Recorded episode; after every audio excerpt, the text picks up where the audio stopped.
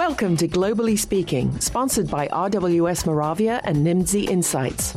Are you ready to dive into the most critical issues impacting language and localization today?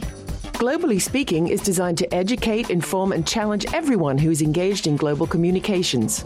Your hosts for Globally Speaking are Renato Beninato and Michael Stevens. Learn more by visiting our website at www.globallyspeakingradio.com. And now, here are Michael and Renato. I'm Renato Beninato. And I'm Michael Stevens. Lobbying is one of those activities that has a negative connotation sometimes. However, we hear about the power of lobbying in making government change and advance the interests of certain categories of business and professions and so on. Today, in Globally Speaking, we're interviewing somebody that does that for a living, right, Michael?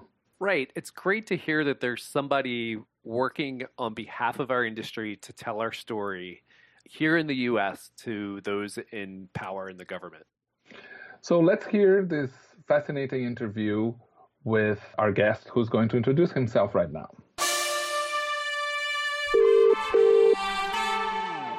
Hi, I'm Bill Rivers. I'm America's language lobbyist. My actual title is ridiculously long, though. Executive Director of the Joint National Committee for Languages and the National Council for Language and International Studies. I'm really thankful that Renato and Mike invited me on the podcast, Globally Speaking, to talk about what we do in Washington to promote the language enterprise and to advocate on behalf of all things language in Washington, D.C.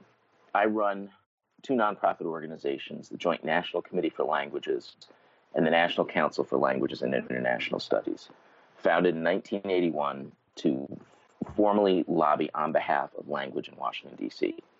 We're about 130 member companies and organizations covering every aspect of language in the United States instruction, public and private sector, from pre kindergarten through graduate school, localization, globalization, interpreting, translation of all kinds, testing, test development, materials development. My job in Washington is, and our staff's job is to help the language world tell its story to the powers that be. You know, it's a, a $50 billion plus industry, according to Nimdzi. Of course, we've got the founder of Nimdzi here on the, the podcast. Thanks. Can correct, plug. Renato can correct my statistics whenever I stray. Renato, does that include the value of what's spent in the public sector? You know, teacher salaries, interpreter salaries that are directly spent in the public sector, vice what the what the industry spends. Not not the teachers, but the interpreters. Yes, it's probably more than fifty billion dollars in terms of what's directly spent on language in the United States. We're not even talking about language learning or even ESL. Right. It's a huge market. It's not in the scope of what we track and what we look at but it's also language related, absolutely. The people who work in the language industry, whether they're the, the translators, the interpreters, the localizers, the project managers, the sales managers, the vendor managers, you know, the executives, the back office folks, they have to get an education somewhere. And we rely in the U.S. just to a great measure for the translators and interpreters on folks like Renato who grew up multiculturally and have multiple languages. But we also do have a significant number of people coming through our school systems and then, in addition to the language industry, which needs educated, bilingual, biliterate, bicultural people who know another skill translation, localization, interpreting, whatever the corporate world in America wants smart employees, right? Everyone wants people who have um, inter- interpersonal skills, flexibility, adaptability, critical thinking. And a shortcut to finding that is say, hey, you grew up globally, multiculturally, or you speak another language, you lived abroad and studied abroad for a couple of years. And that's a shortcut that a lot of companies use to get smart employees. So we see the educational side and the industry side as part of a continuum with two points on it. It's been really important in the last six and a half years that I've been doing this to bring the industry and the educational sector together. I'm a lobbyist, so I go to Washington, D.C., I'm asking for things on behalf of other people. Oh. Tell me more about this yeah. concept of lobbyist because I have a sense that it's a very, very, very important function that many of our listeners have never thought about or even engaged with. So tell me what is the role of a lobbyist and how you help us in that way and how we can help you. My job is to ask for things on behalf of somebody else. That's what lobbyists do. They ask for things of the government on behalf of a third party. Now, we're essentially a nonprofit trade council. We're not like the fancy K Street white shoes lawyer, you know, former senator lobbyists who are working for a big industry in a for-profit basis. And then there's a role for that, right? We're working in a nonprofit as a trade council on behalf of the language world. When you go ask your elected officials for something, or when you go ask your appointed officials, you know, the people who work in the executive branch, and whether that's at the the city government, the city council, state government, national, you are exercising your First Amendment rights to petition the government for redress of grievances. So you go and you ask, you advocate on your own behalf. I advocate on your behalf, and I'm a lobbyist, right? So when I'm not in my own congressperson's offices or my own senator's offices, I'm acting as a registered lobbyist. I think that's a very helpful role, and the trade council makes sense. Are you telling the story of your member companies? Like, where does the agenda for the story you tell around Washington come from? It comes collectively from the whole membership, right? Okay. If Moravia or Nimdzi hired me as a lobbyist, I would go and ask directly on behalf of one individual organization. But for the Trade Council, we developed that agenda as as a coalition. That's sort of a distinction and that's a little different between being an, a lobbyist for an individual or organization versus a lobbyist for a trade council. Like you said, we tell the story and then we ask for the government to improve things. And the story of language, which this podcast helps elucidate and make clear to its listeners, is really powerful. We're embedded in every sector of the U.S. economy. We're embedded in every community. I mean, I can walk into any congressperson's office and tell them they've got six, eight, ten, however many LSCs in their district doing all sorts of things, whether it's community interpreting or educational interpreting or translation or localization, et cetera. That's part of that thing where we're with 6,000 small businesses or whatever the number is in that $50 billion space. They're spread all over the country. Because America has immigrants from everywhere and 65 million Americans who speak a language other than English when they go home, because we have you know commercial and security interests all across the globe, the country desperately needs the language industry to, to help with national security, with economic growth, with social justice. That's a great story. What we do is really important. Just recently, there was an educator who asked non native English speakers to stop speaking their native language in the hallways of a major university in the US. Do you have to overcome that hurdle of, well, this this is English first. Does the conversation with these folks ever start there, or is there one thing we hear in the media and one thing you hear differently in your storytelling? So I think there's three different things you hear. If you do a public opinion survey, you'll find about 70% of Americans think that children should be bilingual by the time they get out of high school. And a similar percentage, 75%, will say that immigrant languages do not threaten English. So the broader public is pretty accepting of immigration, of languages, of diversity, of, and diversity of all different kinds. The business world, right, if you're in the internet economy, if you're in high tech manufacturing, if you're in all sorts of retail, from retail banking through high end retail, if you're in healthcare, you you have to deal with multi, multicultural clients, whether it's at, at home or abroad. And if you don't, somebody else will, and they're going to make more money. That's one piece of the story the media is um, actually more and more covering language. I think as the media has gotten younger and more diverse and more outlets, and there are folks who've made a career out of covering language as part of their beat and putting some pretty interesting things in. But there are parts of the society that say, yeah, it should be English first. There are three persistent myths. Number one, why do we need anything other than English? Because the rest of the world is learning English. And that's not entirely true. The rest of the world is not learning English. Quite a number of people are. 600 million or 1.2 billion, whatever the whatever the numbers are, depending on whose statistics you want to believe. The number of people who will learn enough English to be able to communicate at whatever level is going to be way smaller, and that doesn't guarantee that when you're wandering around Hangzhou, China, that you're going to be able to engage and interact if you don't have some way of negotiating um, that language barrier number two, we hear, well, there's an app. Isn't there an app for that? And sure, there are apps. You guys, I'm sure, have featured them many times on the on the podcast. And those apps and the neural MT or, or statistically based MT methods play a prominent role in the language industry. The commercial earbuds are for romantic engagements, as all the commercials show us. The the two people who don't speak the same language but are able to fall in love because they have these earbuds that translate for them. If they're that motivated, they probably don't need the earbuds. That's what I'm saying. Right, exactly. And if they're willing to share those earbuds, they really don't need the earbuds. And then you hear this whole language learning is just too hard because I took four years of German in high school and I couldn't order a beer in, in Munich. Okay. And the truth is that, that there's still lots of less than optimal teaching out there across a whole bunch of different subjects, but where we teach language well in the US, we do very well. That's sort of what the policymakers here. We get the Congress, they're like, yep, we're all for language. They get the national security mission. That's been crystal clear since 9 11. For better for worse, the U.S. is engaged uh, you know, diplomatically and militarily all over the globe, and we know we need languages to facilitate that.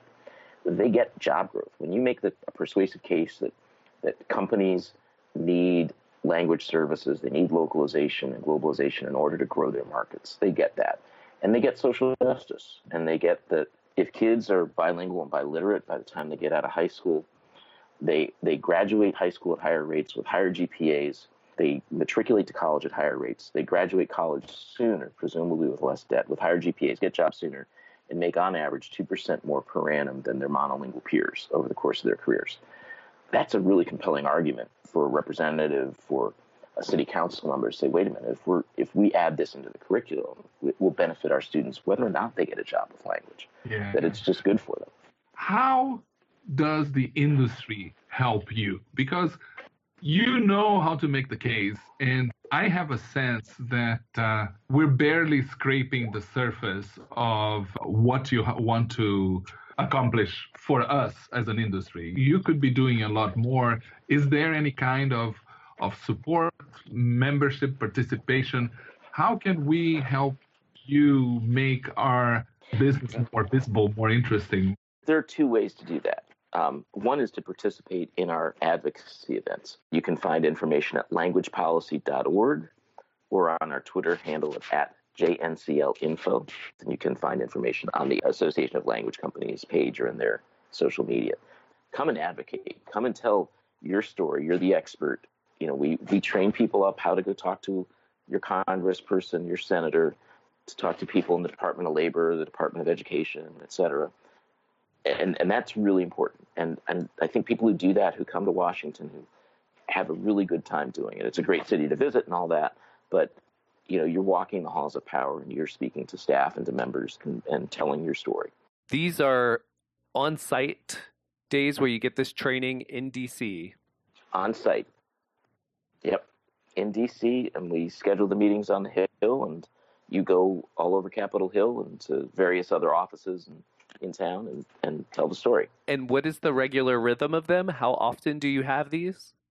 We do the February event once a year, and then we average probably two other events a year, depending on the the meetings that are coming to town and our member organizations and companies and what they want to do. Okay, so that's the sort of thing that our listeners who are in the greater DC area could fairly easily take advantage of. Yep. And for those who happen to be scheduling their family trips to go see the nation's capital, they could also do something very unique on that trip by themselves or with their families. So that's that's great. And you said there was a second way to for folks to get involved. Right. So the second way is if if your company is interested in supporting us in the long term is to join. Join JNCL, Nicholas, the acronym um, join the organization, support us through a dues donation, take part in the governance, take part in shaping the policy agenda. We have all that information on our website as well, or people can reach out to us through the website or through Twitter. And we're happy to, to have folks join support for the long term. You know, there are some challenges the industry has, right? One is that we just don't have enough people in the U.S. who can do the work. Somehow the work always gets done, but but one of the constraints on our growth as an industry is being able to to find enough qualified translators, interpreters, localizers, et cetera, to get the work done. And the second is that we're an industry based primarily on freelancers, where you know the nuts and bolts work of translation, localization, tr- interpreting is done by a workforce that's 80% freelancers. And at the state level, that's been a real challenge because of the unemployment insurance audits and the unemployment insurance offices in states forcing language companies to often retroactively reclassify and pay, pay large penalties. Has nothing to do with us as an industry. It's a nationwide issue, but we're part of larger coalitions. But we're part of a coalition with the U.S. Chamber of Commerce, the National Federation of Independent Businesses, to try to improve the conditions for freelance-based industries. And so when we go to Congress, we ask for help on the educational side. We ask for help on the R&D side. I don't have to tell you who work in technology-intensive language companies the importance of funding from the Department of Defense over the years in developing machine translation, for example, going all the way back to the 1950s. We fight for funding for outreach programs, and then we fight for better regulations for the industry, talking about you know the work we've done to limit the use of low price, technically acceptable contracting vehicles in the federal government for knowledge based industries, where we don't want the U.S. government buying language services through lowest bidder or reverse auction or other types of purchasing vehicles that are inappropriate for a highly professional, highly technologized, knowledge based industry. Do you work together with other professions or other trades that have similar challenges? Is this something that applies not only at the federal level or also at state and, and, and municipal level? The short answer is yes, and it's complicated. Yes, we do work in coalition primarily through the Chamber of Commerce, the National Federation of Independent Businesses, and the Independent Entrepreneur Coalition with a range of other professions. Uh, you get allied health professions, you have uh, you know, biotechnology consultants, architects, realtors, all of which work on primarily an independent contractor basis nationwide. And they're all part of these larger coalitions. We're a small industry. 50 billion sounds like a big number out there, folks, but in the context of an 18 trillion dollar economy, it's relatively small. So that's a little less than a third of a percent of the U.S. economy. The federal government does tend to set a tone. The General Service Administration often serves as a model for state and municipal governments, but they are certainly not bound by federal rules on federal contracting. And so at the state and local level, it becomes an issue of client education, which is an evergreen challenge, and every business has this, right? You can sell on price, you can sell on service, you can sell on quality, and I can give you two out of those three, right? And if you're selling into a, a market where price predominates, that's always a challenge. If that's the single biggest factor. And unfortunately, a lot of social service agencies, a lot of local governments treat language services as a cost center. And structurally, it's sometimes hard to avoid that with the government because everything's a cost center. There are no profit centers in the government. But if you're selling into a cost center, as you guys well know, then, then the costs tend to be really tightly managed. For the corporate sector, and especially now with the slow changes we've seen in healthcare, where 18 states are taking partial reimbursement from Medicare Medicaid for uh, healthcare interpreting, where larger, smarter, more data driven health systems see the value to their bottom line, to patient outcomes, and to costs when they invest in language services. We're seeing a shift in emphasis on managing it as a downstream commodity. It's really tough selling into a government space. It's really tough. I did it for 15 years and I'm still recovering. Some of the things that you work on have broader application. I think that one of the challenges that the interpretation part of our industry has is the new California legislation that requires contractors to be employees dynamics. Is that uh, one of the areas that you've been working to also? Yes. If there's an issue within a particular state, whether it's the state of Virginia wanting to replace foreign language requirements in graduation with coding, which we defeated over about a 96 hour period two weeks ago, or if it's in California, where this, this California Supreme Court decision, um, Dynamex versus California, resulted in a court ruling at the California Supreme Court level that said basically anybody who's an independent contractor must now be an employee. We can help organize. We can help people at the state level organize. There is a California task force um, led by Naomi Bowman of LS Language Services with, I don't know, 30 different companies as members, and it's connected to the California Chamber of Commerce, the California branch of the National Federation of Independent Businesses. We can help organize folks and make those connections at the state level, help give them the, the talking points they need to to make a case at the state level, even though we don't lobby at the state level because that's 50 states, 50 state capitals, and each one is its own particular deal. But we help organize. And Dynamex is a trucking company, uh, sort of a last mile logistics company that on, on Friday everybody's an employee, and on Monday they show up to work wearing the same uniforms, driving the same routes, driving the same trucks, and they're told they're independent contractors. The way that employee relationships are are codified in state and federal law, there's sometimes a temptation to try to use the independent contractor route to frankly save costs from the company side. Not judging necessarily whether Dynamex was in the right or wrong from my point of view, the court clearly thought it, it had acted inappropriately.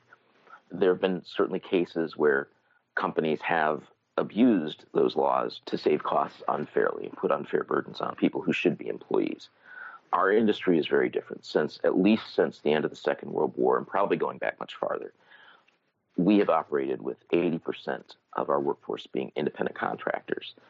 And for all sorts of reasons. There are eh, languages where no one company is ever going to be able to give you, you know, a full work week and a full, you know, 2,000 hours a year so that individual has to be able to work for multiple agencies. We've also evolved as an independent profession where, and this is an important part of employment law, people are trained as professionals where they have a great deal of independence in how they do the work. Nobody tells you exactly how to translate. It's not like you're going to, you know, follow instructions on an assembly line, taking this part and screwing it on in a particular way, and then, you know, the assembly line moves on down. So in California, the court took what was the old ABC test. A, do you exert financial control over the individual? B, did their work outside of the normal place or line of business? And C, do you exert control over how the work is done? That's this is the com ABC test. It's based on what the IRS does to determine whether someone's an employee. Dynamex decision said, well, we're going to keep the financial control and the control of the nature of the work, and we're going to tighten down what that B criterion is to where the work being done must be outside the normal line of business of the company in order to have Renato or Mike be an independent contractor. Now, if you're a language services company and you are providing language services of whatever kind, it's really hard to argue that your translators, interpreters, localizers are doing work that is outside of your line of business. What's happened in California with that decision is, is since it passed, since the decision was finally adjudicated by the Supreme Court in June of last year, there's a subsequent appeals court ruling at a lower level restricting it to what are called wage and hour orders.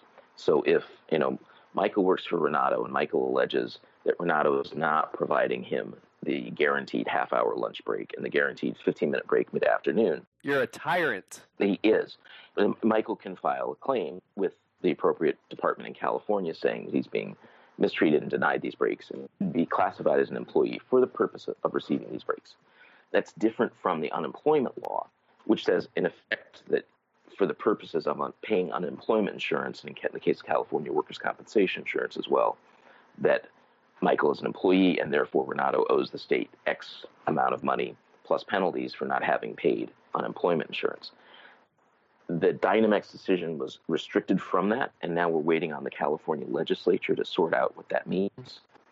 At the ALC Unconference in Huntington Beach, we had a we had a half day session with the California Chamber, with the National Federation of Independent Businesses, and with an outfit called R Street, which is a uh, a business think tank. And the fellow from R Street, Ian Adams, had data that something like 34% California economy depends on work done by independent contractors. The entire film industry, for example, a huge amount of what Silicon Valley does when they need extra developers to, to meet a surge. The language industry, big chunks of the California economy depend on independent contractors. And the California Chamber of Commerce is already seeing work being moved out of California uh, and put into other states or offshored. The General Assembly there is very much aware of the cost of taking this very small tax in terms of unemployment insurance. If you drive the actual work out of the state, you're not going to collect income tax or unemployment insurance on that. So it's up to the legislature now to sort that out. But we have been working closely, and in fact, we were instrumental in putting our language folks in touch with the broader coalition and bringing that broader coalition down to Huntington Beach.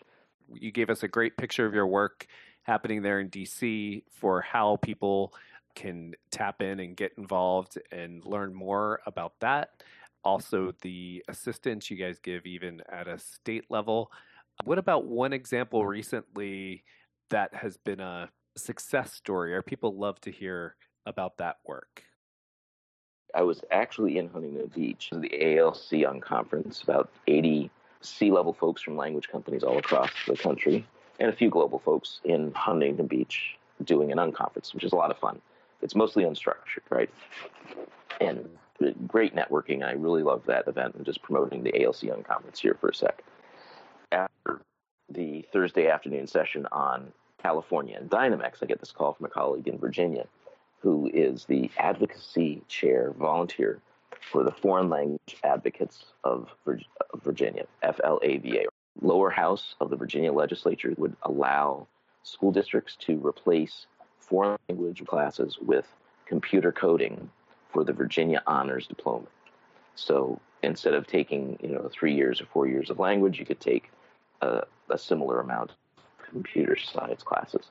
Over the course of the next 24 hours, we put together a Twitter campaign. We put out a policy alert, an advocacy alert that allowed people who follow our Twitter account, who follow our weekly news brief, and who live in Virginia to send messages directly to their state legislators.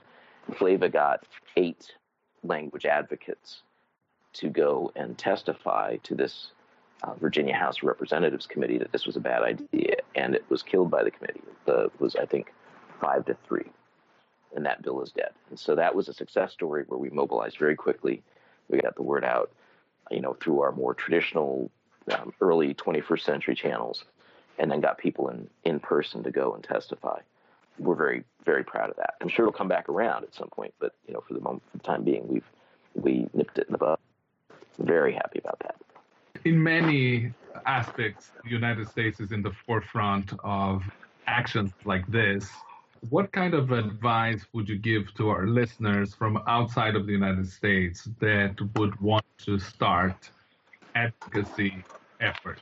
Get educated on how your, your government works. What are the nuts and bolts? How is legislation made? How is policy made?